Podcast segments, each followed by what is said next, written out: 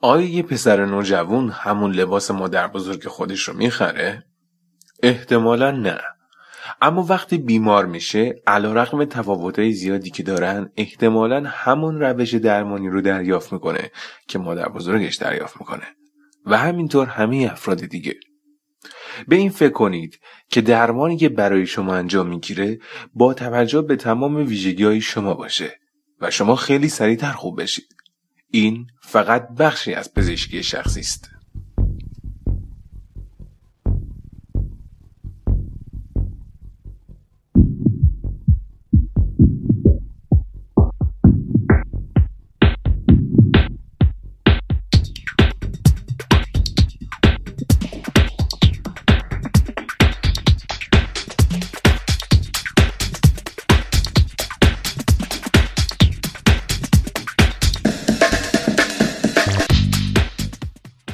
من سید ارفان مجیدی دانشجوی پزشکی دانشگاه علوم پزشکی اصفهان.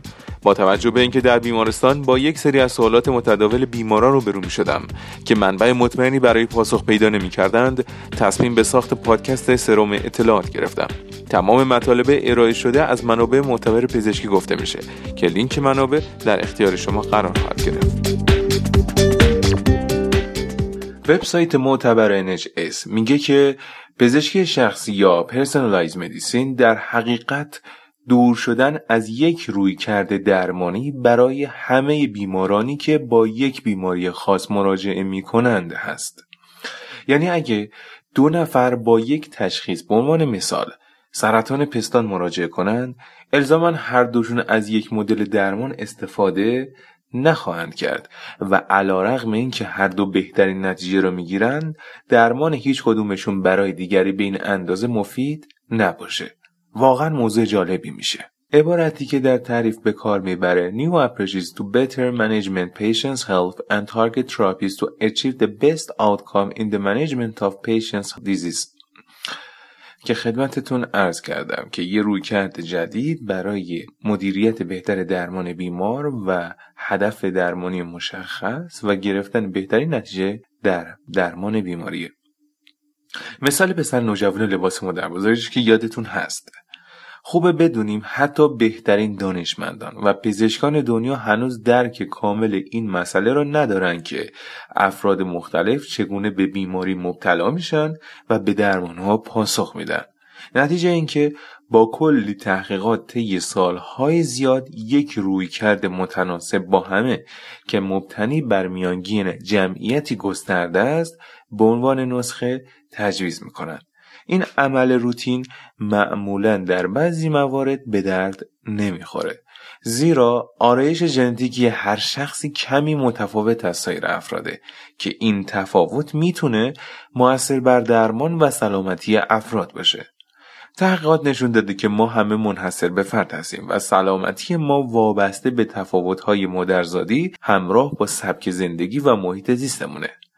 با ترکیب تجزیه تحلیل کل اطلاعات ژنتیکیمون با سایر اطلاعات بالینی و تشخیصی می‌تونیم الگوهایی را شناسایی کنیم که به تعیین خطرات فردی در ایجاد یا پیشرفت بیماری کمک کنه یا بیماری را زودتر تشخیص بده و موثرترین مداخلات را برای کمک به بهبودی سلامت ما از طریق دارو، شیوه زندگی یا حتی تغییر ساده در رژیم غذایی تعیین کنه.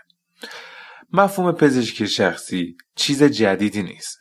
پزشکان همیشه بر روی مراقبت های مختص به افراد کار کردند و نیازهای درخور هر مریض رو به او گفتند. اما پیش از این در تاریخ پزشکی هرگز پیش بینی نشده بود که چگونه بدن هر یک از ما به مداخله ای خاص پاسخ بده یا اینکه آیا میشه مشخص کرد کدام یک از ما برای بیماری خاصی در معرض خطر هستیم اکنون با نزدیک شدن رویکردهای جدید مثل ژنتیک، دادههای آنلاین، انفرماتیک، فناوری پوشیدنی مثل دستبند و ساعت هوشمند امکانات جدید در این حوزه در حال ظهوره.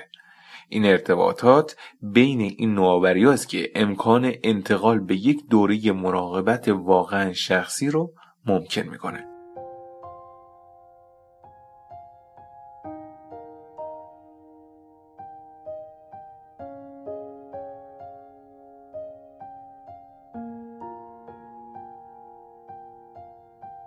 اما پزشکی شخصی چه سودی داره؟ پزشکی شخصی از اونجا که مبتنی بر ترکیب ژنتیک منحصر به فرد هر بیماره شروع به غلبه بر محدودیت های طب معمول می‌کنه. یعنی چی؟ یعنی اینکه تاکید در پزشکی از واکنش به درمان به پیشگیری از بیماری تغییر می‌کنه و یعنی تا حد زیادی مریض نشدن یا حداقل کمتر مریض شدن. پیشبینی میزان حساسیت و آسیب پذیری نسبت به بیماری امکان پذیر میشه. افزایش توانایی تشخیص بیماری ها نسبت به سایر تشخیص های افتراقی پیشگیری از پیشرفت بیماری انتخاب استراتژی های پیشگیری از بیماری که بحثش کمی تخصصی تره تجویز داروهای موثرتر و خودداری از تجویز داروهایی با عوارض جانبی قابل پیش بینی و به کمک اون زمان هزینه و میزان شکست آزمایش های بالینی دارویی کمتر میشه. این مواردی که گفته شد چیزای عجیب غریبی نیست که الان استفاده نشه. بعضی بیماران به کمک همین روش ها با وجود بیماری هایی که قبلا معالجه نداشتن در حال حاضر درمان یافتند و طعم شیرین سلامتی را دوباره میچشند. با این حال این رویکرد پزشکی حرفهای ناگفته بسیار داره. مرز دانش فردا توان خیالات امروزه. احتمالا دور نباشه روزی که برای سرماخوردگی به پزشک مراجعه می کنید و با توجه به اطلاعات ژنتیک شما که در پرونده الکترونیکیتون ثبته پزشک تنها درمان مخصوص خودتون رو بهتون بده که در مدت خیلی کوتاهی درمان بشید.